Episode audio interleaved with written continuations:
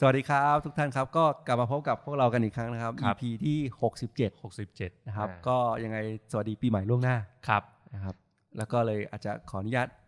อัดอีกครั้งหนึ่ง อัดอีกครั้งหนึ่งอ่ะ นะครับ EP ที่ 67 แล้ววันนี้เราจะคุยอะไรกันดีครับ ครับ ก็เกี่ยวกับปัญหาแก๊ง call center อ่าน ะแก๊งมิจฉาชีพ เรา นะค จะ รับ ล้างบางยังไงดี อ่าเดี๋ยวค่อยๆคุยค่อยๆชวนคุย ค่อยๆคุยค่อยๆคุย ก็จริง ๆ ตอนนี้เรามาอัดกันตอนเช้า ครั ก่ บ อนเข้าสภานะครับ เพราะว่าตอนเย็นเต้นก็ติดภารกิจนะครับ ก็อาจจะไม่ได้ตอบตอบคอมเมนต์กันสดๆนะครับ นะครับ ก็ขออภัย พี่เลี้ยงกลับบ้านครับขออภัยครับ ต้องกลับไปดูแลลูก กลับไปกล่อมลูกนอนครับ ช่วงปีใหม่ช่วงปีใหม่ นะครับโอเค ก็จริงๆเอ่อเกิดเรื่องนี้ก่อนผมว่าเรื่องปัญหา call center เนี่ย อืม เรื่องมิจฉาชีพ อืม เรื่องนี้เนี่ยผมว่ามันรุนแรงขึ้นเรื่อยๆนะครับ คือมันมันมาสักพักแหละ อืม แต่ว่าในในฐานะที่เราก็อยู่ในสภาเนี่ย อืม คือได้รับข้อร้องเรียนเนี่ยเรื่องนี้เยอะขึ้นเรื่อยๆนะค ครั รับ บ ในฐานะที่ผมเป็นกรรมาธิการการเงินเนี่ย อืม ก็ล่าสุดก็คือเพิ่งประชุมเรื่องนี้ไป ครับ เพราะว่าผมมองว่ามันมีมิจฉาชีพ จะบอกว่าใหม่ก็ไม่ใหม่แหละ อืม แต่ผมก็ยังเชื่อว่าหลายคนอาจจะยังยังติดยังตามไม่ทัน อืม ก็คือหลอกให้โหลดแอป อืม สัมภากระ โอ้มีหลากหลากหลากหลายรูปแบบมีทั้งโหลดแอป อ่ะ มีทั้งโทร ใช่ มาบอกให้โอนเงิน ไม่คือคือต้องบอกก่อนว่ามิจฉาชีพแบบเดิมๆที่เราจะ อืม คุ้นเคยคือโทรมาบอกว่า เอ้ย เรามีของพัสดุตกค้าง เรามีตำรวจโดนจับ เรามีเอ่อเรื่องภาษีอะไรเงี้ย ถูกรางวัล เอ่อถูกรางวัลอะไร อืม คือสุดท้ายพูดมาว่าหลอกให้เรากดโอนเงิน อืม จากบัญชีของเราเนี่ยไปให้มิจฉาชีพ ครับ ไม่ว่าจะเป็น ATM หรือว่า อืม โมบายแบงกิ้งแต่ว่าเพราะว่าเราเป็นคนกดโอนไง อืม นึกออกไหมดังนั้น อืม เนี่ยนี่ผมว่าเป็นมิจฉาชีพรูปแบบเดิม อืม ที่คนอาจจะเริ่มรู้แล้วว่า เอ้ย อยู่ดีจะไปกดโอนเนี่ย อืม มัน มัน มัน มันคือมิจฉาชีพเท่านั้น ครับ ที่ให้ให้โทรมาติดต่อเราเพื่อให้เรากดโอนไป เอาเหรอยืมตังค์ไม่ได้เหรอโทรมา ขอยืมตังค์หน่อย ก็มองมิจฉาชีพก็ ได้ เหรอโอ้โหโอเค นะครับเอ่อนั่นแหละ นั่นแหละ ซึ่งพูดง่ายๆคืออยู่ดีกดโอนไปเนี่ย อืม อาจจะมองว่าเป็นรูปแบบเดิม อื แต่ผมมองว่าเคสใหม่ๆเนี่ยก็คือรูปแบบใหม่ก็คือว่า บอกว่า เฮ้ย ให้โหลดแอป ครับ เพราะว่าคุณต้องไปทำเรื่องบัญชี อืม คุณต้องไปทำเรื่องภาษี อืม อะไรสักอย่างหนึ่ง อืม เอ่อไปกดติ๊กออกไปกดเอ่อติ๊กอะไรสักอย่างหนึ่งเนี่ย อืม ให้โหลดแอปนี้ อืม แล้วพอโหลดปุ๊บ ดูดข้อมูลออกจากเครื่องไปหมดเลย อ่ามือถือเราจะค้างไว้ประมาณ5นาที อืม นะครับ ซึ่งจริงๆต้องบอกว่าวิธีการไอแอปที่ที่ทำงานเนี่ย อืม คือมันเหมือนเป็นรีโมทคอนโทรล อืม คือพอเราติดตั้งปุ๊บ มือถือเราจะค้าง 5 นาที อืม แล้วมันจะเหมือนมีมิจฉาชีพเนี่ย อืม มาสามารถใช้มือถือเครื่องเราได้ อืม ผ่านแอปปลอมอันนี้ อืม ดังนั้นเนี่ยก็จะเป็นมิจฉาชีพเนี่ยที่ใช้รีโมทคอนโทรลเข้ามาคุมเครื่องเราเนี่ย กด อืม โอนออกจากโมบายแบงกิ้งของเราเนี่ย อืม โอนไปให้มิจฉาชีพ อืม ดังนั้นเนยเงินมันเลยหายหมด อืม อ่ะผมว่าอันเนี้ยเป็นจะบอกว่าใหม่ก็ไม่ใหม่ ก็แต่ อืม ว่ามันเพิ่งเริ่มมีมาหลาย ๆ เดือนละ ครับ นะครับแล้วผมคิดว่าคนก็เริ่มเสียหายจากกรณีแบบเนี้ยเยอะขึ้น อืม ซึ่งผมบอกแล้วไงมันไม่เหมือนจากเดิม ถ้า อืม เกิดว่าของเดิมคือเราเป็นคนกดโอนเอง อืม แต่ครั้งนี้คือโหลดแอป อืม ใช่ไหมครับซึ่งพูดง่ายๆคือแต่ว่าวิธีดูง่าย ๆ แล้วกัน วิธีการ อืม ง่ายๆคือมันเป็นแอปที่ไม่ได้โหลดตรง อืม ๆจาก แอ Play ป Store Play Store อ่าคือจริงๆ Apple เนี่ยมันมันทำแบบนั้นไม่ได้ อืม Apple มันความปลอดภัยมันสูงกว่า อืม คนที่โดนคือ Android อืม นะครับเขาก็จะไปดาวน์โหลดแอป อืม ภายนอก Play Store อืม ซึ่งอันเนี้ยมันก็เป็นแอปมิจฉาชีพ อืม นะครับข้อข้อเอ่อดูง่ายๆที่หนึ่งก็คืออย่าโหลดแอปนอก Play Store อืม นะครับแล้วก็พยายามเวลาโหลดแอปอะไรก็ต้องดูว่านี่เป็นทางการหรือเปล่า ครับ นะครับซึ่งมันก็เลยมีประเด็นต่อเนื่องมา เพราะว่าที่มาร้องเรียนเนี่ยเพราะว่าความคืบหน้าหรือมาตรการต่างๆ ในการที่จะเหมือนกับเอ่อเอาผิด อืม หรือว่าจะฟรีดกระบวนการแบบเนี้ย อืม ในทางราชการปัจจุบันเนี่ยมัน อืม ช้ามาก อืม อ่าก็เลยเป็นที่มาของการตั้งกรรมการนี้นะค ครั รับบ เชิญวาระเชิญผมเชิญสมาคมธนาคาร อืม แบงก์ชาติปปงตำรวจเนี่ยเข้ามาหารือว่าเอ่อนอกจากจะช่วยเหลือพี่น้องประชาชนที่เสียหายตรงนี้เนี่ย ครับ แล้วจะป้องกันยังไงกันดี อืม อ่ะ ลองลองใช้วิธีการป้องกันแบบที่นายกให้สัมภาษณ์ไหมนายกบอกว่าอะไรรู้ไหม นายกว่าไงครับ แก้ปัญหาแก๊ง call center ต้องบังคับใช้กฎหมายอย่างเคร่งครัด โอ้โหสุดยอด โอเค ไปเลย ครับ นะครับ ก็ถูกต้องเลยครับ แอป บังคับ แซกมา ใช้กฎหมายนะครับ โอเค ถูกต้องครับ คือต้องบอกก่อนว่าจริงๆ ทุกวันนี้กฎหมายก็มีบทบัญญัติอยู่แล้วนะอ่ะโอเค อยู่ที่การบังคับใช้ถูก ค นะ รับ แต่ก็บังคับใช้ยังไงอะ อืม นะเดี๋ยวเดี๋ยววันนี้ค่อยๆมาแชร์กัน คือผมว่ามันมีตัวเลขหนึ่งที่น่าสนใจครับแชร์ให้ท่านผู้ฟังทุกท่านฟังเนอะเมื่อกี้คุยกับเติ้ลก่อนออกรายการ มีตัวเลขมาแชร์ว่าจริงๆ แล้วเนี่ยถ้ามอง call center เนี่ยเป็นธุรกิจธุรกิจหนึ่งนะเป็นธุรกิจที่ผลตอบแทนการลงทุนเนี่ยสูงมาก คืออา ลงทุนต่ำอะ ลงทุนน้อย อ่ะ ผลตอบแทนเยอะ เยอะอืม แล้ว ไป ก็ รับจ้ ความเสี่ยง ปิด น้อยนะ อ่าความเสี่ยง คือ น้อย โอกาสที่จะถูกจับอะ อืม น้อยมาก อ่ะลองเปรียบเทียบกับยาเสพติดเนี่ยต้นทุนในการแบบว่าอาจจะค้ายาเสพติดมันสูงเนาะโทษ สู สู ง งนู่นนี่นั่น โดนจับง่าย โดนจับง่ายนะ เพราะว่ามันมันต้องมามันต้องเป็นสิ่งของอะ อ่ะ ต้องมีขนส่ง ครับ ถูกไหม อืม ดังนั้นโดนจับง่ายกว่า อืม ถูกไหมแต่อันนี้เป็นอาชญากรรมข้ามชาติ อ่าทำออนไลน์ได้เป็น virtual อ่า number ใช่ อยู่ตรงไหนก็ไม่รู้ ใช่ เออ ซึ่งจริงๆส่วนใหญ่ที่ทำมาก็คือไม่ได้อยู่ที่ไทยหรอกง่าย อ่า ๆแล้วพอไม่ได้อยู่ที่ไทยแล้วจะจับตามจับยังไงในเมื่อเหตุเกิดที่ไทยก็ต้องไปพึ่งอาศัยกลไก ใช่ ของต่างประเทศ ซึ่งมันก็มีประเทศที่อาจจะบังคับใช้กฎหมายออนแอร์ อืม กว่าไทย อืม อะไรอย่างเงี้ยครับมันก็เป็น อืม กลายเป็นฐาน ครับ การใช้เอ่อขบวนการเหล่านี้ ครับเพราะว่าพวกอย่างแก๊งยาเสพติดเนี่ยเอ่อนอกจากเรื่องของการบังคับใช้กฎหมายเรื่องของการหลบเลี่ยงยากแล้วนะ มันจะมีในเรื่องของการที่ว่ามีต้นทุนด้านโลจิสติกถูกปะเราจะขายยาเสพติดมันต้องมีแบบคนไปส่งลำเลียงอะ อ่า ไปถึงผู้ซื้ออะใช่ไหมแล้วก็ต้องทำใต้ดิน แต่ call center เนี่ยมันถูกมากเพราะว่ามันทำทุกอย่างออนไลน์มันเป็น virtual หมดนะครับเพราะฉะนั้นเนี่ยตอนเนี้ยมันเลยเป็นลักษณะธุรกิจมิจฉาชีพแล้วกันใช้คำนี้นะ อันดับหนึ่งข อั อน ง ดั โล บ ก หนึ่งของโลกที่ผล ก็ ตอบแทนการลงทุนเนี่ย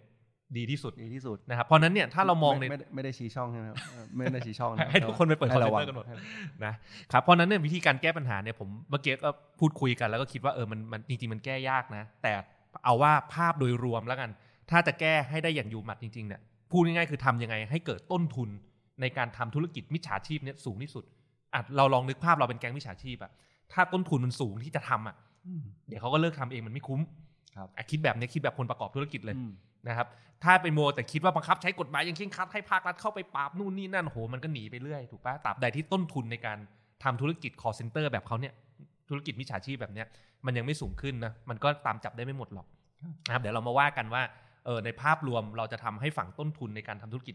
call อ่ะ center แบบ ทำ เนี้ ยั ย งไงได้บ้าง ให้มันสูงขึ้นยังไงได้บ้าง ครับอ่ะแน่แน่แน่นอนแหละก็คือให้ความให้ความรู้ประชาชนผมว่าอันนี้พื้นฐาน อืม อ่าให้เข้าใจว่ามิจฉาชีพมัน อืม ทำยังไง อืม แล้วก็ป้องกันระวัง อืม แต่ว่าในอีกด้านหนึ่งเนี่ยผมคิดว่าบทบาทของภาครัฐเนี่ย ครับ มันช่วยป้องกันเรื่องนี้ได้ ม คือลดความรุนแรง ม หรือว่า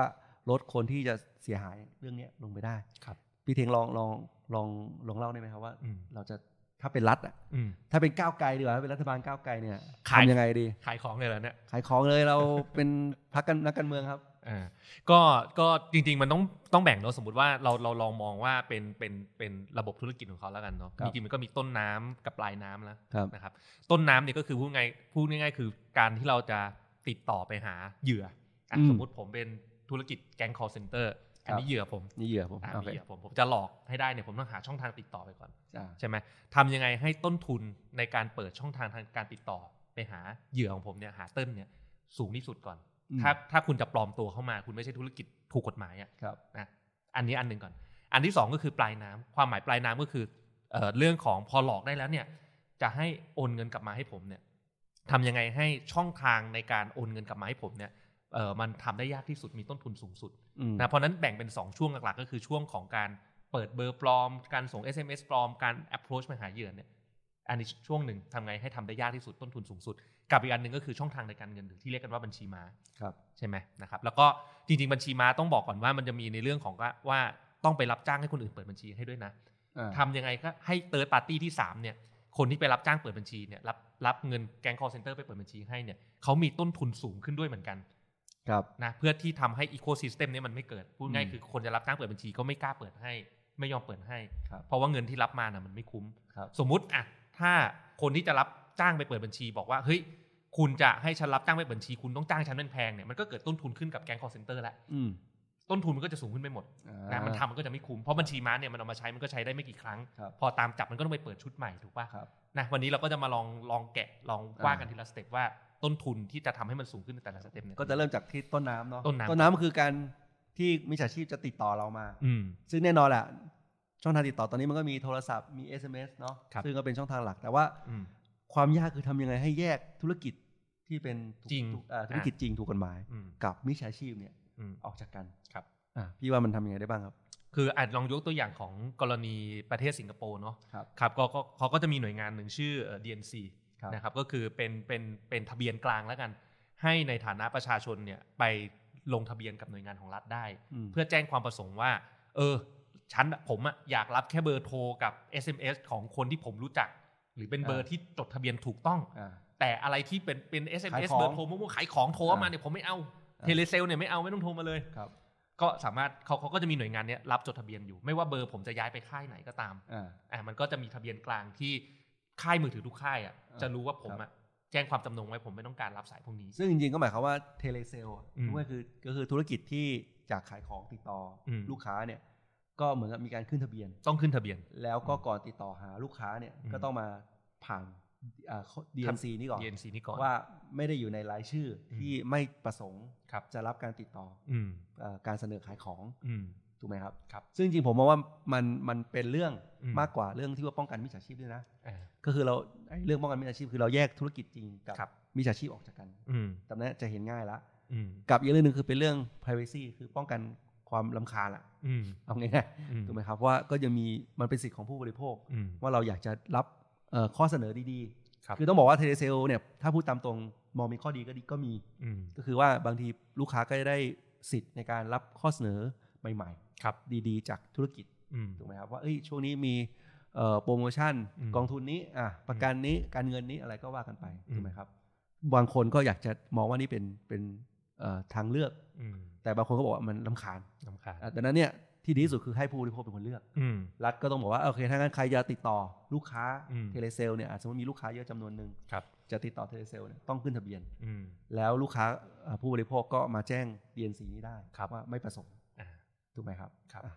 ก็อันนี้จริงๆ อาจจะผมว่าเป็นมาตรการที่คุ้มครองเรื่อง Privacy เป็นหลักเนอะแต่ว่าอาจจะป้องกันเรื่องของ call center ที่มาในรูปแบบของเทเลเซลเถื่อนเทเลเซล อ่า ปลอม แอคบรับ อ้างว่าฉันเนี่ยคือตัวแทนขายประกันชีวิต ฉันคือตัวแทนขายกองทุน ฉันคือตัวแทนธนาคาร า มาโทรมาติดต่อได้ได้บางส่วนนะ ได้บางส่วนได้บางส่วน ต้องบอก เพราะว่ามันมันละมันก็อาจจะมันติดต่อในรูปแบบสัมปกรหรือว่าตำรวจ ใช่ ไหมครับซึ่งจริงๆ หน่วยงานรัฐทั้งหมดเนี่ยมันก็ถ้าเกิดว่ามันมีขึ้นรีจิสเตอร์แบบเนี้ย อืม มันก็ผ่านด่านเดียวกัน ครับ ดังนั้นเนี่ยพอเข้ามาปุ๊บนึกภาพเอ่อเราอาจจะมีแอปที่บอกชื่อได้ว่าเนี่ยถ้าเกิดเป็นเบอร์ที่รีจิสเตอร์มาแล้วเนี่ยนี่คือเบอร์ยืนยันละ ครับ ว่าเป็นหน่วยงานที่ถูกต้อง อืม แต่ถ้าเป็นเบอร์อื่น อืม ไม่ไม่ได้แสดงชื่อ อืม ไม่ได้แสดงหน่วยงาน อืม ก็รู้ไว้เลยนี่คือมิจฉาชีพ อันนี้ก็ต้องเป็นเรื่องของการแบบให้ความรู้ประชาชนว่าถ้าเป็นเบอร์แบบเนี้ยนะครับไม่ได้ขึ้นทะเบียนมาแบบเนี้ยก็ อ่า ต้องระวังเป็นพิเศษ ใช่ เออ จริงๆให้รู้เลยแหละมิจฉาชีพ เอาง่ายคือเมื่อคือเขาผิดกฎหมาย อ่า ให้รู้คือเมื่อมันคือการบอกว่าพอคุณไม่ลงทะเบียนแล้วคุณติดต่อเข้ามา อืม แสดงว่าคือผิดกฎหมาย ครับ ถูกไหมครับอ่านี่ก็ทำให้แยกง่ายขึ้น อืม ครับ เอสเอ็มเอสด้วยไหมพี่ คือคือคือทั้งการเบอร์โทรเข้ากับ SMS เนี่ยต้องบอกก่อนว่ามันปัญหาทางเทคนิคมันก็ไม่ได้แก้ง่ายเนอะแล้วก็เข้าใจว่ามันอาจจะต้องมีการแก้มาตรฐาน แล้วก็ ครับ เป็นมาตรฐานสากลด้วย มันก็เลยยากขึ้นไปอีกว่ามันเฉพาะประเทศไทยไม่ได้เพราะว่า ครับ เครือข่ายโทรศัพท์บ้านเรามันก็ต้องไปคอนเนคกับต่างประเทศนะครั ครับ บ ต้องบอกก่อนว่าตอนทุกวันในเทคโนโลยีที่เราใช้อยู่เนี่ยมันมันอาจจะยังบล็อกตรงนี้ไม่ได้สมบูรณ์แบบร้อเปอร์เซ็นต์เพราะว่ามันต้องทำให้มันไป compatible กับ หรือทำให้มันรองรับกับระบบเครือข่ายโทรศัพท์เก่า PSTN นะครับเอ่อพูดง่ายก็คือแบบโทรศัพท์แลนด์ไลน์บ้านสมัยก่อนน่ะทุกวันนี้มันมันยังต้องต่อเชื่อมกันอยู่เนาะแล้วก็แต่ก่อนเนี่ยโทรศัพท์บ้านมันก็ส่ง SMS ไม่ได้ มันก็บอกคนชื่อของคนส่ง SMS หรือคนโทรไปไม่ได้ อืม นะเพราะฉะนั้นเนี่ยโดยพูดแบบโดยสรุปยังไม่ต้องลงแบบรายละเอียดเทคนิคมากก็คือ ระบบมือถือปัจจุบันเนี่ยมันเลยจำเป็นที่จะต้องเชื่อว่าเออคนที่โทรเข้าหรือคนที่ส่ง SMS มาให้เราเนี่ยเป็นใครโดยเชื่อจากการให้ข้อมูลของคนที่ส่งเข้ามา เพราะว่าด้วยเหตุผลที่ว่ามันต้องรองรับกับระบบเครือข่ายเก่าๆอยู่ นะครับซึ่งตรงเนี้ยเขาก็พยายามพัฒนาพยายามแก้ไขกันอยู่แหละ ซึ่งถ้าแก้ตรงนี้ได้เนี่ยมันก็จะแก้ปัญหาในเรื่องของแบบเอ่อชื่อแบบ spoofing spoofing ก็คือปลอมแปลงชื่อเข้ามาได้อยู่นะครับทีนี้ตัวเมื่อเมื่อกี้คือในเรื่องของเทเลเซลก้อนหนึ่งเนาะต้นน้ำมันก็จะมีเรื่อง SMS ที่เติ้ลบอก ผมว่าเนี่ยแก้ยาก แก้ยากเพราะอะไร เพราะว่าทุกวันเนี้ยพวกออนไลน์เซอร์วิสต่างๆ ที่เราใช้ในหน้าเว็บไซต์อะเวลาเราล็อกอินเขาก็จะให้เรายืนยันเบอร์มือถือแล้วก็ส่ง SMS OTP เข้ามาเนาะ ครับ ถึงแม้จะมีทะเบียนกลาง D- DNC แบบสิงคโปร์ทำเนี่ยกับ SMS เนี่ยทำแทบไม่ได้เลย อืม ความหมายเพราะอะไร โอ้โห ผมไปใช้เว็บไซต์ต่างประเทศเยอะแยะมากมายเต็มไปหมด ถ้ารัฐไทยบอกว่า เฮ้ย จะทำ SMS r e g i s t r y กลางแบบเนี้ยว่าไม่ขอรับ SMS ของ caller ID แปลกๆอะมันทำยากมากนะ เพราะเราจะให้เว็บไซต์ต่างประเทศมาขึ้นทะเบียนกับประเทศไทยหมดเหรอ มันยาก ครับ เพราะฉะนั้นอันเนี้ยแทบจะกันไม่ได้เลย มันก็จะติดปัญหาเรื่องแก๊ง call center ที่เติ้ลบอกว่าบางทีส่ง SMS หลอกเข้ามา อืม มีลิงก์ให้กดล่อเหยื่อ พอกดเข้าไปปุ๊บติดตั้งแอป พอติดตั้งแอปเสร็จปุ๊บโดนรีโมทคอนโทรลดูดตังค์ไปหมด อันนี้ก็ยังยังเป็นช่องทางที่ที่ยังกันได้ได้ไม่ได้อยู่ในปัจจุบันนะนะครับก็ต้องก็ก็ต้องรอพวกมาตรฐานของเอ่อระบบสื่อสารของพวกโทรศัพท์มือถือต่าง ๆ เหล่านี้มันพัฒนาขึ้นก่อน อืม นะครับ ก็เออแล้วก็เรื่องที่สามเนาะสุดสุดท้ายสมมติว่าผมว่า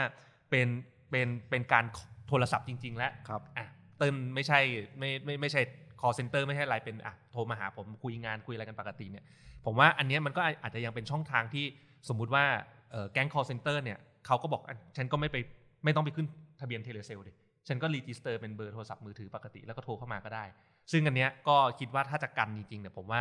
ภาพปลายทางมันอาจจะต้องมีการแบบมันมันก็ต้องบาลานซ์กันระหว่างเรื่องของแบบ p r i เวซีหรืออะไรนะเดี๋ยวค่อยว่ากันเนาะแต่มันก็ควรจะต้องมีหน่วยงานที่มาดูพฤติกรรมแปลกๆ ในการโทรได้อะ อืม เหมือนเหมือนบัตรเครดิตอะ ครับ นึกภาพบัตรเครดิตทุกวันเนี่ยถ้าเรามีธุรกรรมแปลกๆ เอามีคนขโมยบัตรเครดิตของเราไปใช้ในต่างประเทศเนี่ยธนาคารจะโทรมาหาเราเลยนะ คือเขาจะมีระบบในการมอนิเตอร์เป็นระบบอัตโนมัตินะครับจะเรียก AI เรียกอะไรก็ได้ แต่จริงๆ มันก็มีมาก่อนยุค AI นานแล้วระบบแบบนี้นะครับสมมุติว่าเบอร์หนึ่งเบอร์ที่จะโทรออกได้เยอะๆเนี่ยก็ต้องขึ้นทะเบียนเป็นเทเลเซลที่ถูกต้อง แต่ถ้าเขาไม่ได้ขึ้นทะเบียนเนี่ยบอกว่าเป็นเบอร์ส่วนบุคคล แล้วโอ้โหเบอร์หนึ่งเบอร์คุณแม่งโทรออกเยอะมาก ถึงแม้จะเป็น virtual number ก็ตามแต่อะแต่วันหนึ่งคุณโทรเป็นแบบร้อยร้อยๆสายเงี้ยมันแปลกแหละ อืม แบบเนี้ยมันควรจะต้องมีหน่วยงานของรัฐที่แบบมีระบบมอนิเตอร์ แล้วก็เออเข้าไปจัดการเข้าไปลองติดต่อเจ้าของเบอร์ซิว่าเฮ้ยคุณโทรจริงหรือเปล่า หรือจริงเป็นแก๊ง call center ครับ ถ้าเป็นแก๊ง call center ก็ก็บล็อกทิ้งหรืออะไรเงี้ย ครับผมก็อย่างที่บอกสุดท้ายเป้าหมายคือ แยกเอ่อระหว่างคนที่ทำธุรกิจจริงๆถูกต้อง อืม กับมิจฉาชีพ อืม หรือคนที่ทำธุรกิจไม่ถูกต้องเนี่ยคือละเมิด p r i เวซี ครับ ออกจากกันนะครับ อืม อ่าจริงๆมันมีอีกประเด็นหนึ่งที่ผมมองเป็นต้นน้ำเหมือนกันก็คือก็คือในเรื่องของ DE อืม ก็คือมันก็กรณีที่ส่ง SMS มาเนี่ยก็คืออย่างที่บอกเขาส่งลิงก์มาด้วย อืม ส่งลิงก์มาให้เราไปโหลด อืม โหลดแอปนู่นแอปนี่อะไรเงี้ย อืม อันเนี้ยจริงๆอำนาจเป็นอำนาจของ DE นะ อืม ที่เอาลงได้ตามพรบคอม คืออันเนี้ยคืออะไรที่เขาควรทำนะ ไม่ใช่ไปไล่เซ็นเซอร์อะไร ไล่เซ็นเซอร์ความ ไล่ ผู้ คนชุมนุ มาม ทางการเมือง ไล่คนมาวิพากษ์เอ่อความวิวิพากษ์วิจารณ์ทางการเมือง เออเออ แต่เรื่องมิจฉาชีพพวกเนี้ยคือสิ่งที่ DE เนี่ยเขาควรจะต้อง อืม ทำได้รวดเร็วกว่านี้ อืม ถูกไหมครับ อืม ไม่ใช่ปล่อยแอปแอปปลอมแอปสมมครเนี่ยอยู่ยังอยู่บนแอปสโตร์ อืม หลายอย่างนี้ได้ซึ่งแต่ว่าเขาก็จะอ้างว่าเออเขาต่างผู้ประกอบการต่างประเทศไม่ให้ความร่วมมือนะแต่ว่า ผมว่านี่มันมันอยู่ที่ความตั้งใจอะ อืมอืม อ่า ไม่แต่แต่แต่จริง ๆ เรื่องเรื่องการเทคดาวลิงประกาศกระทรวงดีเพิ่งออกไปล่าสุดนะก็อยากเห็นรัฐมนตรีใช้ ครับ อำนาจ เพราะว่าเพิ่งให้อำนาจเจ้าหน้าที่รัฐ ครับ กระทรวงดีเนี่ยในการเทคดาว ใช่ ลิงได้ ซึ่งจริง ๆ เนี่ยไอไอไอช่องทางที่เป็นแบบว่าส่งลิงก์มามาล่อเหยื่อทาง SMS เนี่ย อืม อันเนี้ยแก้ปัญหาได้หมดจด เพราะว่าเทคโนโลยีปัจจุบันเนี่ยในระบบเครือข่ายอินเทอร์เน็ตปัจจุบันทำได้แล้วนะพูดง่ายคือคนไทยเราเนี่ยเวลาจะใช้อินเทอร์เน็ตเนี่ยมันต้องใช้ผ่านเครือข่ายเอ่อเน็ตเวิร์กในไทยเนาะเครือข่ายอินเทอร์เน็ตเนาะไม่ว่าจะใช้ผ่านค่ายมือถือใช้ผ่าน 3BB ใช้ผ่าน True ใช้ผ่านอะไรก็ตามแต่เนี่ย ครับ ตอนเนี้ยด้วยประกาศดีฉบับใหม่เนี่ยรัฐมนตรีสามารถสั่งเพื่อเทคดาวลิงก์ที่เป็นลิงก์ล่อแบบเนี้ยได้แล้ว ครับ นะครับ คืออย่างที่บอกอำนาจเนี่ย ผมยังเห็นด้วยว่ารัฐควรจะต้องเอาเอาลิงก์ลงได้ อืม เพื่อป้องกันมิจฉาชีพ อืม แต่อย่างที่บอกมันต้องมาใช้เพื่อการนี้ ไม่ใช่ใช้เพื่อเซ็นเซอร์ปิดปาก อืม คนเห็นต่างทางการเมือง อืมอืม นะอันเนี้ยอันเนี้ยเราก็ติดตามเรื่องนี้อยู่ ครับ ก็เป็นเป็นต้นน้ำเหมือนกัน เป็นต้นน้ำเหมือนกัน แล้วปลายน้ำอะพี่เราจะปลายน้ำมันคือประเด็นไหนบ้างครับ จริงๆปลายปลายน้ำผมว่าเอ่อถ้าความเห็นส่วนตัวผมอะผมคิดว่า effective กว่าต้นน้ำมันคือต้นน้ำมันมันกันยากคืออ ม ต้องบอกก่อนว่าทั้งแบบ SMS OTP หรือว่าแบบ virtual call virtual number ต่างๆเนี่ยมันเอาไปถูกใช้ในภาคธุรกิจทั้งเล็กทั้งใหญ่หลากหลาย แล้วส่วนใหญ่แล้วกันผมว่าโอ้โหเกิน 90%อะของการใช้งานอะแน่นอนอยู่แล้วนะ มันเขาเอาไปใช้เพื่อการค้าเพื่อเพื่อสิ่งที่แบบถูกต้องจริงๆอะ ครับ แต่ว่ามันมันมีคนที่เอาไปใช้แบบบางส่วนที่เอาไปใช้ในในเชิงทุจริต ครับ ซึ่งถ้าเราจะไปบล็อกเนี่ยมันก็จะกระทบธุรกิจอย่างอื่นทั้งหมดเลย อืม เพราะฉะนั้นอันส่วนต้นเนี่ยกันยาก อืม ส่วนที่ผมคิดว่าเพิ่มต้นทุนได้จริงๆแล้วกันได้ได้ได้ดีกว่า มีมีประสิทธิภาพมากกว่าคือฝั่งปลายน้ำและ คือช่องทางในการโอนเงินกลับ ครับ ก็คือพวกแบบบัญชีม้าบัญชีต่างๆ อ่า จริงๆเนี่ยให้เติ้ลแชร์ดีกว่าว่าอาจลองลองลองเอ่อปัจจุบันเนี่ยเรื่องของกลไกที่ภาครัฐมีอยู่ในการป้องกันบัญชีม้าหรือช่องทางในการเงินเนี่ยตอนนี้มันมีอะไรอยู่บ้าง โอเค คืออ ม บางบางคนอาจจะไม่รู้อาจจะไม่คุ้นว่าบัญชีม้าคืออะไรนะ อื ผม มเล่าเท้าความนิดนึง ครับ บัญชีม้าคือการที่คนเราเนี่ย อืม ไปเปิดบัญชี อืม ตั้งใจไปเปิดบัญชีเนี่ยนะ อืม เพื่อไปขาย อืม คือคือเขาตั้งใจไปขายเลย คือผมมาเป็น call center ผม อ่ะ ไม่ พี่ แก้มิ พี่ จฉาชีพ สมมติพี่เป็นมิจฉาชีพ อ่ะ พี่ก็ต้องบอกว่าเอ้ยมันต้องมีบัญชีนึงอ่ะเพื่อ ครับ รับเงินโอนจากคนผู้เสียหายเหยื่อ อืม มาให้บัญชีนี้ก่อน อืม แล้วบัญชีเนี้ยค่อยโอนต่อไปเรื่อยๆจนไปถึงมือมิจฉาชีพถูกไหมครับ อืม ดังนั้นเนยเขาก็ต้องการคนมาเปิดบัญชีรองรับเงินจากเหยื่ออเขาทำไงเขาก็ไปจ้าง อืม จ้างคนนี่แหละ อืม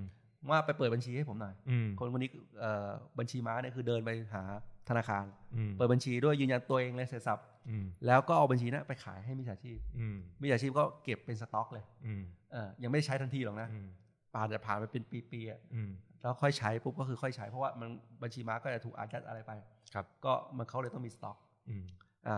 วิธีการของมันก็คือเหยื่อโอนให้บัญชีที่หนึ่ง อืม เขาเรียกแถวหนึ่งบัญชีม้าแถวหนึ่ง อืม แต่บัญชีม้าแถวหนึ่งก็จะโอนต่อให้บัญชีม้าแถวสอง อืม บัญชีแถวม้าแถวสองก็โอนไปต่อบัญชีม้าแถวสาม อืม ไปเรื่อยผ่านไปสักสี่ห้าแถวแล้วไปจบที่คริปโต อืม นะครับก็ไปแลกเป็นคริปโตก็ อืมคริปโตก็โอนออกต่างประเทศ ก็ ได้ โอนออกต่างประเทศเนี่ย เรียบร้อย นี่คือวิธีการพิพฤติกรรมมาตรฐาน อืม ของมิจฉาชีพ อืม นะครับ อืมเราต้องบอกก่อนว่าอย่างบัญชีม้าเนี่ยไม่ไม่ใช่ว่าเป็นม้าเป็นคนโอนเองนะคือเติ้ลรับเปิดบัญชีผมใช่ไหมคือตอนนี้มันมีอินเทอร์เน็ตแบงกิ้งมี ครับ โมบายแบงกิ้ง อ่า ตอนรับจ้างเปิดบัญชีผมก็ขอ username password มาเลย ใช่ แล้วมิจฉาชีพนี่แหละเป็นคนกดโอนเอง เป็นคนกดโอนเอง อืม แล้วเนี่ยตัวบัญชีม้าเขาบอกเขาก็ไม่รู้ไม่รู้เงินเหมือนกันไม่รู้ไม่รู้ไม่รู้เห็นอะ อืม เขาแต่จริงๆมันอ้างแบบนี้ไม่ได้ ไม่ได้ อันเนี่ยก็ก็ต้องฝากเตือนอาทุกคนเนาะ ครับ ว่าการรับจ้างเปิดบัญชีหรือขายการรับเปิดบัญชีเนี่ย อืม จริง ๆ มีความผิดฐานสมรู้ร่วมคิด อืม อันเนี้ยเป็น อืม ติดคุกนะ อืม โทษจำคุกเนี่ยจริงๆมันเขาก็มีพูดกันว่าสูงสุดเนี่ยถึงสิปี ตามพรบฟอกเงิน ใช่ใช่แล้วก็จริง ๆ ก็ไม่ไม่ควรเลยที่ อืม ที่จะไปเสี่ยงกันแบบนี้นะครับ อืม อ่ะ ครับ ซึ่งอันเนี้ยมันก็จะเกี่ยวเนื่องกัน อืม ทำยังไงให้ถ้าการบัญชีม้าเหล่าเนี้ย อืม มันน้อยลง อืม หรือเอ่อลดลงมากที่สุดเนี่ย กระบวนการมิจฉาชีพแบบเนี้ยมันก็จะมันจะจับรวดเร็วขึ้น ครับ คืออย่างน้อยเงินก็จะไม่ไปถึงมิจฉาชีพ อืม อ่าอันนี้อันนี้ประเด็นหนึ่ง อืม ประเด็นที่สองก็คือว่าตามจับได้ด้วย ครับ เอ่อแล้วก็กระบวนการฟอกเงินต่างมันน้อยลง ซึ่ง อืม ผมมองว่ามันไม่ใช่แค่เรื่อง call center นะครับ มันจะหมายถึงการฟอกเงินทั้งหมดเลย อืม มันใหญ่กว่ามันใหญ่กว่านั้นด้วย จริง หมายว่าจะเป็นยาเสพติดเงินทุจริตคอร์รัปชันเนี่ย ใช่ คือยกยกเว้นว่าเขาจะใช้เงินสด อืม แต่ถ้าเกิดการการเปิดปิดบัญชีม้าเนี่ย อืม มันทำให้อ่าธุรกรรมเหล่านี้หายไปด้วยดังนั้นเนี่ย อื ผม มว่าเป็นเรื่องสำคัญ อืม เนี่ยก็เลยมองเป็นปลายน้ำ อืม นะครับเอ่อดังนั้นเนี่ยวิธีวิธีแก้ที่จริงผมก็คิดคิดมาเนี่ยมีสี่ประเด็นนะครับ อืมถ้าเขาให้พักเครื่องอะ อ่า อ่าทีมงาน ไม่ใช้เงินสด ทีมงานสอง สามอ่า ไม่ไม่ใช่ว่าไม่ใช่บัญชีธนาคาร อ่า ให้ไปพักเครื่องแทน ให้พาเครื่องนะ เออเว้ย สมัยนี้เขาให้เป็น อันนี้ N- NFT นะครับไม่อันนี้ก็จะเป็นอีกประเด็นหนึ่งนะครับ อืม ก็จะเป็นตามมันมีกฎหมายฟ้องเงินอยู่แล้ว อืม นะครับว่าถ้าเกิดว่าเป็นพาเครื่องมูลค่าสูงๆเนี่ยจริงก็ต้องรายงาน แต่ว่าไอ้พวกนี้มันมันใต้ดินอยู่แล้วคันนี้เข้าใจนะ แต่อย่างน้อยเนี่ยถ้าจะเอาเฉพาะไอ้มิจฉาชีพ call center นะ อืม เพราะการทาว call center เนี่ยมันคือการหลอกให้เหยื่อโอนเงิน อืม ดังนั้นเนี่ยมันต้องมีบัญชีม้าเป็นหนึ่งในนี่เลย ถ้าเป็น อืม ยาเสพติด อันนี้ใช้เงินสดได้ อืม ถูกไหมครับ ถูก แต่ถ้าเป็น call center เนี่ยคือต้องต้องมีบัญชีม้าเท่านั้น อืม อ่าวิธีแก้มันขั้นแรกคือว่าทำยังไงให้เอ่อมันยากขึ้น อืม อ่าเริ่มตั้งแต่บอกว่าเอ๊ะคนเราอ่ะเมื่อเราจะใช้โมบายแบงกิ้งหรือแบงกิ้งเนี่ย อืม มันต้องพ่วงกับมือถือนะ อืม เพราะว่ามันต้องมี OTP มามายืนยันตัวตน อืม เบอร์นั้นน่ะต้องตรงกัน อืม ชื่อต้องตรงกัน อืม ดังนั้นเนี่ยคนที่จะเปิดบัญชีม้าคือต้องไปพ่วงเปิดขายขายบัญชี ต้องพ่วงคล้องกับขายมือมือถือด้วย อืม อ่ะก็กันได้นิดนึง อืม แต่มันก็มีช่องอยู่ดี อ่ะตอนนี้การ เข้ เปิดเบอร์มือถือก็ต้องยืนยันตัวตนแล้ว ใจใช่ อ่าใช่ไหมก็ให้ข้อมูลมาซิงก์กัน ใช่ เพื่อทำให้ต้นทุนในการเปิดมันยากขึ้น อ่าใช่ อืม นะครับ หรืออันที่สองคือบอกว่าเฮ้ยเป็นไปได้ไหมที่เราจะให้ยกระดับอำนาจปปงขึ้นมา อืม บอกว่าคือผมอะยังเชื่อว่านี่คือมิจฉาชีพอาชญากรรมที่ อืม ที่ต้องยกระดับมันขึ้นมาเป็นร้ายแรงได้แล้วอะ ครับ เข้าข่ายระดับเดียวกับยาเสพติดได้แล้ว อืม นะครับ อืม แล้วก็บอกว่าใครที่มีบัญชีธนาคารเยอะๆเนี่ย อืม จริงๆปปงควรจะเห็นตรงนี้ อืม แล้วก็มันแต่ละพอพอมันมีคนเหมือนกับปปงเขาเห็นถูกไหมครับว่าใครมีเปิดแบบแค่สิบแค่ห้าหกบัญชีนี่ผมว่ามันก็ขึ้น alert ได้แล้ว อืม ขึ้นเปิดสักสิบบัญชีนี่ก็ขึ้น alert เลย อืม ปปงเขาก็จะได้ส่งกลับไปให้ธนาคารว่าเนี่ยคนเหล่าเนี้ยคือคนที่ต้องสงสัย อืม อ่าอาจจะยังไม่ทำอะไรผิดนะ เพราะว่าบัญชีม้ายังไม่ขยับ อืม แต่ว่ามันมีพฤติกรรมความเสี่ยงอยู่ อืม พอบัญชีม้าเริ่มขยับเนี่ยแบงก์เขาก็จะได้ฟีดได้เร็วขึ้น อืม เพราะว่ามันอยู่ในลิสต์ที่ต้องสงสัยอยู่ อืมอืม ถูกไหมครับอันนี้ก็เป็นประเด็นที่สอง อืม ประเด็นที่สามคือการฟรีด อืม นะครับการฟรีดเนี่ยปัญหาปัจกฎหมายปัจจุบันแล้วกัน ผมว่า อืม มันเป็นเป็นช่องโหว่กฎหมาย อืม ก็คือว่าแบงก์เนี่ยไม่สามารถอายัด อืม บัญชีได้ด้ ครั วย บ ตัวเอง อืม ซึ่งก็เข้าใจได้ อืม ถูกไหมครับว่าอยู่ดีเราอยู่เราใช้แบงก์อยู่ดีแบงก์มาฟรีดของเราโดยที่ มันก็จะรู้สึกไม่ไม่แฟร์ถูกไหมครับ อืม เขาก็เลยบอกว่าต้องจะฟีดธนาคารจะฟีดได้ต้องมีจากตำรวจเท่านั้น อืม ซึ่งเท่ากับว่าเหยื่อเดินไปหาแจ้งความกับตำรวจ อืม ตำรวจก็มีอนุมัติละว่าให้ฟีดบัญชีม้าแถวแรก อืม แต่บัญชีม้าแถวแรกมันโอนไปแถวสองแล้ว อืม อย่างที่บอกมันมาปุ๊บห้านาทีมันโอนออกเลย อืม ดังนั้นเนี่ยเอ่อตำรวจก็ไม่รู้ไงว่าแถวสองคือใคร อืม แต่แบงค์รู้ อืม ตำรวจก็ต้องไปขอแบงค์ อืม ว่าไอ้แถวหนึ่งม้าแถวหนึ่งโอนให้แถวสองเนี่ย อืม ใครบ้างกดจะได้ข้อมูลมา แล้วตำรวจก็ต้อง issue เอกสารเอาเอกสารไปขอฟีด ใช่ แถวสองอีก แถวสองอีก อ่า ซึ่งมันก็ไปหมดแล้วอย่างที่บอก อ่า แล้วก็จบที่คริปโตเนี่ย อ่าอ่าอ่า ดังนั้นเนี่ยมันต้องแก้ กฎหมายตรงนี้ใหม่ อืม คือมันต้องยืนยันว่าขอแค่มีแจ้งความ อืม จากตำรวจ ต้น แล้ว ทาง ต้นทางก่อน ที่เหลือแบงก์กระจาย ที่เหลือเนี่ยแบงค์สามารถคุยกันเอง อ่า ว่าไปฟรีดการเส้นทางการเงิน อืม ทั้งหมดได้ อืมอืม อ่ะแต่ว่าในขณะเดียวกันผมก็ต้องยืนยันว่ามันต้องเปิดช่องให้อินโนเซนต์ก็คือผู้บริสุทธิ์เนี่ยที่อาจจะไม่ได้เกี่ยวข้องนะ แต่ว่าอยู่ในลูกหลง อืม เข้ามายืนยันตัวตนแล้วก็อันล็อกได้ ครับ อ่ะแต่แน่นอนพอมายืนยืนยันตัวตน อืม เอ่อมันทำให้ว่า คือคุณก็จะบอกว่าเฮ้ยผมไม่เกี่ยว อืม เงินเนี่ยไม่ใช่ไม่ผมไม่รู้เรื่อง อืม อ่ะคุณก็ฟรีดแค่เงินนี้ อืม ที่เหลือผมก็ทำได้ปกติ อืม ถูกไหมครับ อืม แต่ถ้าคุณบอกคุณรู้เรื่องอ่ะคราวนี้มันมันก็อยู่ในระบบละ อืม ถ้าสืบสาวเราวเรื่องไปเจอ คุณก็เป็นผู้สมรู้ร่วมคิด ครับ ถูกไหมครับ อืมอืม ผมว่าแบบเนี้ยมันก็ทำให้ อืม ทุกทั้งคนอินโนเซนต์ อืม คนผู้บริสุทธิ์กับ อืม มิจฉาชีพ หรือว่าการป้องกันเนี่ยมันมันมันมันบาลานซ์กัน อืม แน่นอนแหละมันเทรดออฟนะ มันแลกบางอย่าง อืม มันอาจจะทำให้อ่าผู้บริสุทธิ์รู้สึกว่าเอ้ยผมเสียเวลาว่ะผมต้องไป ไป อืม ที่แบงก์ อืม แต่ว่ามันก็ป้องกันคนจำนวนมากได้ ครับ ครับ ก็สิ่งที่เต้นเสนอไปเมื่อกี้ก็คือ พูดง่ายคือระงับเหตุให้เร็วที่สุด แล้วก็เพย์ให้เร็ว อ่า ที่สุด การระงับเหตุให้เร็ว แล้ว ที่ ก็ สุด ปิดบัญชีม้าให้เร็วที่สุด โอเค ทีนี้ลองกลับมาว่าถ้าเราจะป้องกันไม่ให้ธุรกิจมิจฉาชีพ call center แบบนี้มันเกิดแต่แรกเนี่ย ครับ อทำยังไงให้ต้นทุนในการในการทำอ่ะมันมันสูงจนเขาไม่คุ้ม พูดง่ายคืออ่ะถ้าเราจะโฟกัสที่ตัวบัญชีม้าเลยนะทำยังไงก็ได้ให้ผมความเห็นผมนะทำยังไงก็ได้ให้คนที่จะรับจ้างเปิดบัญชีสักหนึ่งบัญชีเนี่ย เขาเขาต้องเขาต้องคิดแล้วคิดอีกหรือต้องให้เงินเยอะๆอะต้องให้แก๊ง call center มาให้ตังค์ผมเยอะผมถึงจะยอมเปิดบัญชีให้อ่ะเพราะว่าแก๊ง call center พวกนี้ใช้บัญชีม้าเนี่ยใช้หลายบัญชีนะแล้วหนึ่งบัญชีมันใช้ซ้ำๆได้ไม่กี่ครั้ง ครับ อ่ะสมมติพอใช้ได้ครั้งสองครั้งปุ๊บเต้นมีนโยบายให้ระงับเหตุได้เร็วแล้วแปลว่าบัญชีนี้ก็จะถูกใช้ไม่ได้อีกเขาก็ต้องไปเปิดใหม่ ครับ เพราะฉะนั้นการเปิดใหม่เนี่ยทำไงให้การเปิดบัญชีม้าใหม่เนี่ยมีต้นทุนสูงสุด ให้คนที่จะรับจ้างเปิดบัญชีเนี่ยต้องคิดตังค์แพงๆอ่ะ ครับ เดี๋ยวระบบมันจะไอ้นี่เองมันจะไม่ตอบโจทย์เองว่าคุณทำแล้วมันไม่คุ้มอ่ะ ครับ ทำยังไง ไอเดียผมเนี่ยผมคิดว่าสิ่งแรกที่ต้องทำก่อนเลยเนี่ยเอ่อคือทุกวันเนี้ยถ้าเราได้ยินบทสัมภาษณ์สื่อที่เคยออกเนี่ยบางทีก็มีการไปสัมภาษณ์คนที่รับจ้างเปิดบัญชี คนที่รับจ้างทำบัญชีม้าเนาะเขาก็จะแบบเออเขาก็จะรู้สึกว่ามันมัน มัน ดู ไม่ใช่อาชญากรร มันไม่ใช่อาชญากรรมร้ายแรงอ่ะ อ่ะ มันมันดูไม่มีอะไรอ่ะ ใช่ เออแล้ว ใช่ พอเกิดเหตุขึ้นเอา เข้า คุณ ใจอย่างนั้นแต่ เออคุณคุณโดนแล้วเหรอหรืออะไรเงี้ยเออเออแล้วเขาก็จะเหมือนจะยังไม่เกิดการตระหนักรู้อะ ครับ ผมว่าอย่างแรกที่ต้องทำให้เกิดการตระหนักรู้ก่อนนะก็คือเอ่อต้องมีการสื่อสารจากรัฐบาลออกมาชัดเจนว่าไอ้ปัญหาเนี้ยมันมันหนักหน่วงจริงๆ มันเป็นอาชญากรรมระดับประเทศจริง ครับ ๆ แล้วบังคับใช้กฎหมายที่ลุงตู่บอกเนี่ย ครับ บังคับใช้กฎหมายเนี่ยมันต้องมีการบังคับใช้กฎหมายจริง อ่า ๆ ให้เห็นเป็นเคสตัวอย่าง ครับ พรบฟอกเงินอย่าลืมนะโทษจำคุก1นถึงสิปีไม่ใช่เบา ครับ นะครับ ครับ นะครับแล้วก็จริงๆเนี่ยแค่ลำพังการไปรับจ้างเปิดบัญชี โดยที่บัญชีม้ายังไม่เคลื่อนไหวหรือยังไม่มีการเอาไปใช้งานให้เกิดการกระทำความผิดเนี่ย ครับ จริงๆก็มีความผิดตามประมวลกฎหมายอาญาอยู่แล้วมาตรา 86 นะ นะ ค ค รั รับ บก็คือมันมีการแบบว่ามีบทบัญญัตินะในประมวลกฎหมายอาญาอยู่แล้วว่า ถ้ามีการแบบสนับสนุนให้เกิดการกระทำความผิด ไม่ว่าจะก่อนหรือหลังการกระทำความผิดก็ตามเนี่ยถือว่าผิดแล้วนะครับ นะครับเพราะฉะนั้นเนี่ยเคสต่างๆ เหล่านี้ผมว่าต้องมีมีโมเดลตัวอย่างมีเคสตัวอย่าง มีการปราบปรามให้เห็น ครับ แล้วประโคมข่าวไปเลยว่า อืม เฮ้ยการรับจ้างเปิดบัญชีลำพังแค่รับจ้างเปิดบัญชีเนี่ยมันผิดนะ และโทษมันหนักนะครับ นะครับ ผมผมว่ามันต้องทำอย่างนี้ให้คนเห็นภาพง่ายๆว่า การเปิดบัญชีม้าเนี่ยคืออ ม ขายบัญชีเนี่ย อืม มันเหมือนการสมรู้ร่วมคิด อืม คือมันเหมือนคุณรับขนยา อืม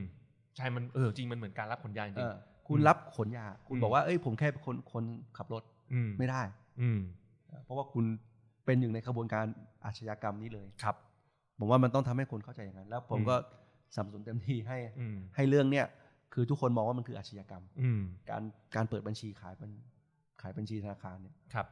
นะครับ เพราะฉะนั้นผมว่ามันตอนนี้มันอยู่ที่เรื่องของการสร้าง perception สร้างการตระหนักรู้ สร้างการรับรู้กับประชาชนว่าเฮ้ยมันซีเรียสปัญหานี้เรื่องของการรับจ้างเปิดบัญชี ครับ แล้วถ้าทุกคนตระหนักรู้แล้วว่ามันเป็นปัญหาซีเรียสนะ ต่อไปแบบโอเค มันก็ยังมีคนที่บางคนที่ตัดสินใจจะจะจะกระทำความผิด เนื่องจากว่าอยากจะรับเงินมารับจ้างเปิดบัญชีไงแต่ถ้าเขาตระหนักรู้แล้วว่าโทษมันหนักโทษมันแรง แล้วมีสิทธิ์โดนลงโทษสูงเนี่ยเขาก็ต้องพูดง่ายคือผมจะจะยอมเอ่อรับจ้างเปิดบัญชีผมก็ต้องคิดตังค์แพงขึ้นอะ ครับ เพื่อผมเพราะผมมีความเสี่ยงอะ อืม ใช่ไหมทุกวันนี้ผมเชื่อว่าเอ่อส่วนใหญ่อะมันยังไม่ต่างหลักรู้นะว่ามัน อืม เป็นปัญหาร้ายแรงและโทษมันสูง ก็เลยรับจ้างเปิดบัญชีถูก ก็อย่างที่บอกคือมันไม่คิดเขาไม่คิดว่าเป็นอาชญากรรม อ่า คิดว่ามันไกลตัวไม่เกี่ยว ๆแล้วก็ไม่แล้วก็มันไม่มีเคสตัวอย่างว่าคนที่รับจ้างเปิดบัญชีแล้วโดนลงโทษหนักไงเพราะว่ามันเป็นอาชญากรรมฟอกเงินร้ายแรงอะแต่ถ้ามีเคสมาแล้วมันมีการตระหนักรู้แล้วอะคนที่จะรับจ้างเปิดบัญชีในอนาคตอะจะกล้ากระทำความผิดอะเขาก็ต้องคิดเงินมากขึ้น ครับ พอเขาจะคิดเงินมากขึ้นไอ้แก๊ง call center มันก็ไม่คุ้มทุนละ อืม นะผมว่าเรื่องแบบเนี้ย เผลอๆนะผมว่าถ้าถ้าทำไปเนี่ยวิธีในการปราบปรามระยะสั้นก่อนนะ ก็คือบอกว่าเฮ้ยพอมีเคสตัวอย่างไปแล้ว เป็นผมเป็นรัฐบาลนะผมอาจจะบอกไปเลยว่า เนี่ยเคสโมเดลตัวอย่างเนี้ยคุณเป็นคนรับจ้างเปิดบัญชีเนี่ยเคสเนี้ยติดคุกเยอะนะ1นถึงสิปีนะ ถ้าตอนนี้ใครที่เคยรับจ้างเปิดบัญชีมา ผมให้โอกาสมอบตัวก่อน แล้วจะไม่มีความผิด อืม เป็นนโยบายรัฐบาลเลยแล้วแล้วเพื่อที่จะปิดล้างบางบัญชีมาทุกวันเนี้ยออกให้หม ครั ด บจริงๆไม่ต้องมอบตัวแค่เดินไปบอกแบงค์ว่าปิดบัญชี ปิดบัญชีอืม ก็จบแล้วครับ อืมเนี่ยเนี่ยผมว่าสามารถสื่อสารแบบนี้ได้ อืม ถูกป่ะ นะ จริงๆจริงๆเขาทำได้นะคือรับเงินมาแล้ว เปิดบัญชีรับเงินมาแล้วเนี่ย อืม ไปปิดมันลุก อืม ขึ้น อืม จริงจริงๆก็เป็นอำนาจ เป็นอะไรวะ ที่ โดย เจ้า ที่รัฐ ตัว รัฐไม่รู้ด้วยซ้ำ เจ้าตัวทำได้ ำ นะครับ อืม แล้วก็มีจฉาชีพก็เอาก็เอาอะไรไม่ได้ อืม นะครับ แต่แต่แต่ด้วยความที่เป็นรัฐบาลในการสื่อสารกับประชาชนเนี่ยผมว่ามันจำเป็นที่แบบเออรัฐมันต้องออกมาพูดเรื่องนี้จริงจัง ครับ เนาะมีสื่อมีอะไรในมือ แล้วก็สื่อสารไปยังประชาชน แล้วก็ต้อง อืม มองว่าจริง ๆ บางคนที่รับจ้างเปิดบัญชีทุกวันเนี้ยอย่างอย่างที่บอกนะหลายๆ คนยังไม่ตระหนักรู้ว่ามันมันมีความผิดและมันเป็นการกระทำความผิด สนับสนุนให้อาชญากรรมไปกระทำความผิดร้ายแรงได้ อืม นะครับ อืม โอเค แล้วก็อาจจะสุดท้ายนิดนึงอาจจะ อืม มันก็เป็นเรื่องเดียวกันแหละก็คือเรื่องที่ อืม ที่เขาบอกที่ตำรวจพอดีในกรรมธิการเขาบอกว่า อืม มันเป็นแพทเทิร์นเลย อืม ก็โอนมาห้าห้าแถว อืม แถวช้ายจบที่คริปโต อืม นะครับผมว่าก็ก็อาจจะหนีไม่พ้นนะว่าอาจจะต้องมาเรื่องบังคับใช้เรื่องกฎหมายสินทรัพย์ดิจิตอล อืม นะครับเพราะว่าจริงๆเราเราก็ไม่ได้ขัดคือต้องบอกว่าเราสนับสนุนการใช้เทคโนโลยีใหม่ๆเข้ามา อืม บล็อกเชนหรือว่าดิจิอ่าสินทรัพย์ดิจิตอลอะไรเนี่ย อืม แต่ว่าถ้ามันมีช่องให้มิจฉาชีพเขาใช้ประโยชน์ตรงเนี้ยผมว่าก็ต้องก็ต้องไปจัดการนะ อืม นะครับอันนี้ก็เป็นอีกเรื่องหนึ่งที่ว่าเป็นเรื่องของปลายน้ำละ ครับ นะครับ อืมก็จริงๆ เมื่อกี้เรื่องนโยบายเอ่อแบบพูดง่ายคือเอ่อให้ให้ผู้กระทำความผิดเนี่ยมีสิทธิ์เข้ามอบตัวได้ก่อนแต่อย่างที่เติ้ลบอกนะกรณีของการปิดบัญชีเนี่ยไม่จำเป็นต้องมอบตัวก็ได้นะ ครับ แต่จะขายของนโยบายพักนิดนึง อ่า อ่ารัฐราชการไทยก้าวหน้า ครับ ใช่ไหมเราก็มีการพูดถึงนโยบายเรื่องของการปราบปรามการทุจริตคอร์รัปชันซึ่งย้อนดูได้ในเพจพักนะครับ ก็จะมีอันหนึ่งที่เราชื่อว่าเรเนซีโปรแกรมก็คือความหมายก็คือแบบผู้ที่สมรู้ร่วมคิดกันกระทำความผิดเนี่ยถ้ามามอบตัวก่อนเนี่ยก็จะมีสิทธิ์ได้รับอิมมูนิตี้คือรับการอภัยโทษจากรั อ่า ฐ ใช่ครับ นะ ก็คือเพื่อคือเหมือนกับถ้าคุณ